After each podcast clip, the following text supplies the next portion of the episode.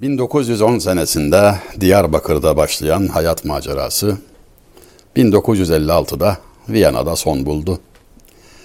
Ankara'ya Cebeci Asli Mezarlığı'na defnolundu. Şair Cahit Sıtkı Tarancı'dan söz ediyorum.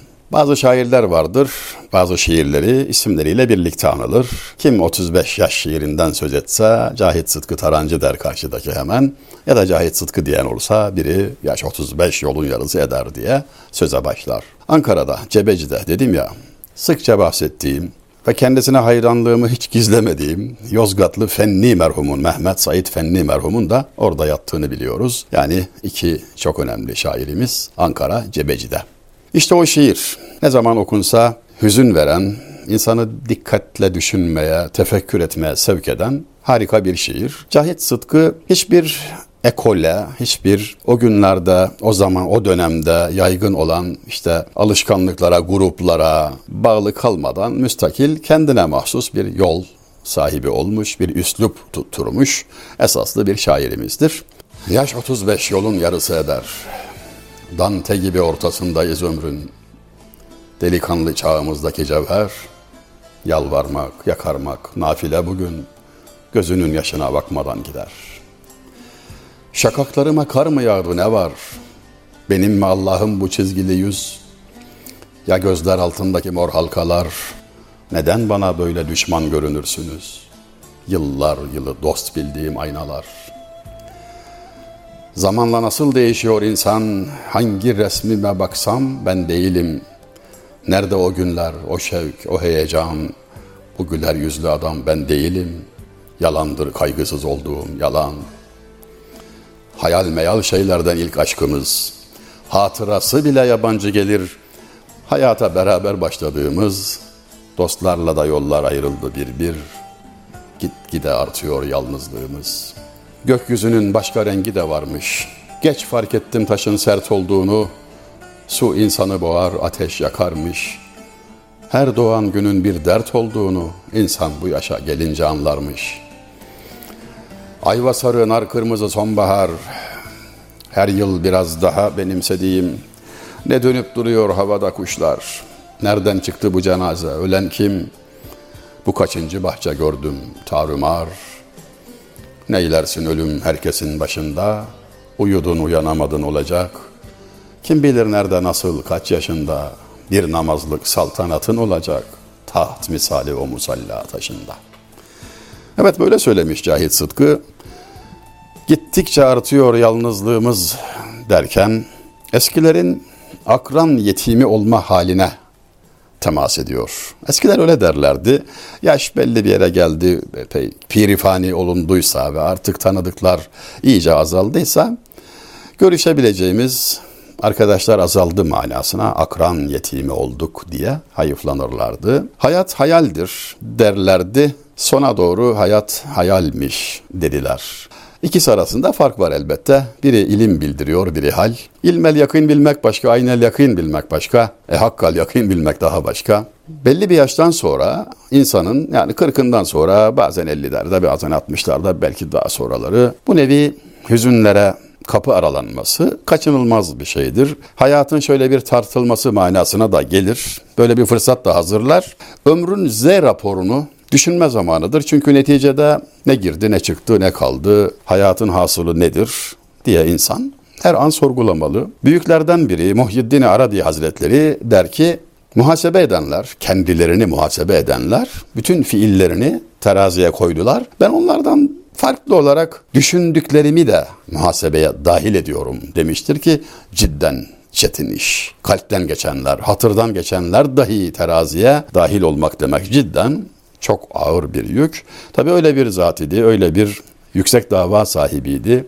Derecesi âli olsun. Şeyh Galip Üstadımızdan bu meyanda çok meşhur olmuş bir beyti hatırlarız. Budur dadu sitadı dehrden sudu ziyan ancak hezaran arzudan bir peşiman olduğum kaldı. Ömrün alışverişini yaptık. Bu pazara girdik çıktık. Yani geldim şöyle bir pazara bir kefen aldım döndüm mezara falan diye basitçe özetlenir ya işte ona benzer bir şey söylüyor. Bu alışverişin neticesinde beslediğim binlerce arzudan geride sadece pişmanlık kaldı. Allah'a ısmarladık diyerek Şeyh Galip Daro Dünya'dan ayrılışını hikaye ediyor. Benzer bir şekilde birbirine naziri olarak iki ayrı şairimizden Sümbülzade Vehbi ve Ahmet Neyli'den söz edeceğim. Birer beytle. Yormayacağım edebiyatla sizi. 1738 vefat yılı. Ahmet Neyli. Metaın eyleyen mizanı insaf ile sencide eğer suud etmez ise neyli ya bari ziyan çekmez. Sizi hiç yormadan söyleyeyim. İnsafla, adaletle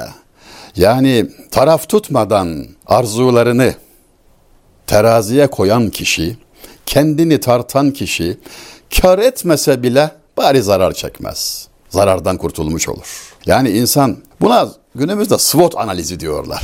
Yani riskleri ve fırsatları, noksanlarını ve üstün yanlarını gözden geçirme, nereden gol yiyebilirim, tabir mazur görülsün, nereden tuş olabilirim, mağlup olabilirim diye baştan hesap etme halinin modern söyleniş biçimi SWOT analizi. İşte şairimiz metaın eyleyen mizanı insafıyla sencide eğer suud etmez ise neyli ya bari ziyan çekmez diyerek klasik usulde beyte dökmüş.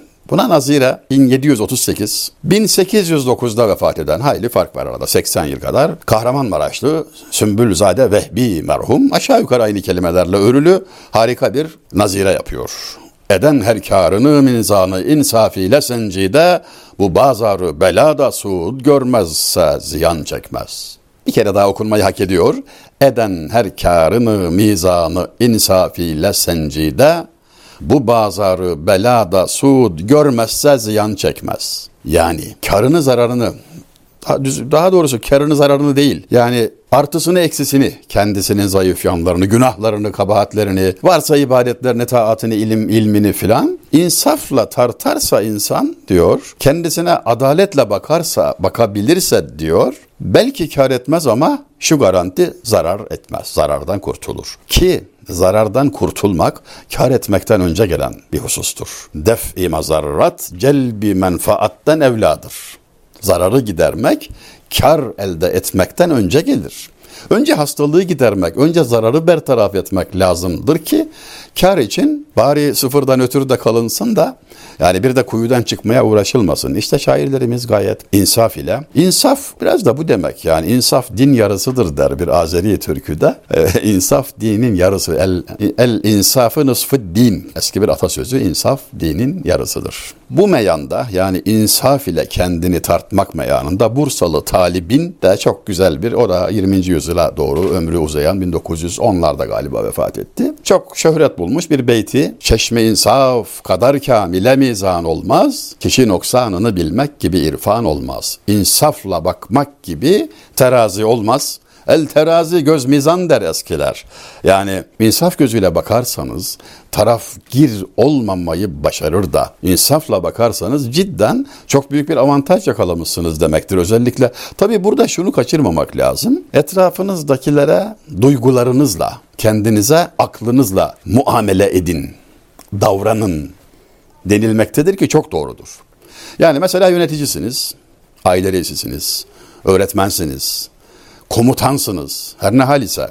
Yani birilerine, etrafınızdakilere e, sizin sözünüzü dinlemek durumunda olan, zorunda olan insanlara duygularla yaklaşabilirseniz eğer empati yapar, onun ne hissettiğini tahmin eder, merhametle, şefkatle, insafla yaklaşırsanız ve kendinize karşı hiç bunları devreden çıkarıp adaletle muamele ederseniz en doğrusunu yapmış olursunuz. Halbuki insanlar genellikle bunun tersini yapar. Kendisini niyetleriyle, başkasını amelleriyle tartmaya kalkar ki zulmün ta kendisidir. Talip merhum da böyle demiş, kişi noksanını bilmek gibi irfan olmaz. Hakikaten insanın noksanını idrak etmesi, zaafını bilmesi gibi bir irfan olmaz. Andan yeyrek ne vardır kişi bile kendüzün, kendüzün bilen kişi kamulardan ol güzin. Daha evvel zikretmiş olduğumuz esaslı bir beytte dendiği üzere andan yeyrek ne vardır Kişi bile kendüzün, kendüzün bilen kişi kamulardan ol güzin. Yani şundan iyisi var mıdır? Bundan daha güzel ne olabilir ki insan kendi kusurunu anlamış olsun. En yücesi budur. Kişi noksanını bilmek gibi irfan olmaz mısrağının bir başka söyleniş biçimi. Tabi ustalar farklı farklı söylüyorlarsa da Kanuni merhumun dediği gibi cümlenin maksudu bir amma rivayet muhtelif. Koca Kanuni Sultan Süleyman şair muhibbi. Maksat bir diyor. Aynı şeyi demek istiyorlar ama rivayet muhtelif. Cümlenin maksudu bir ama rivayet muhtelif.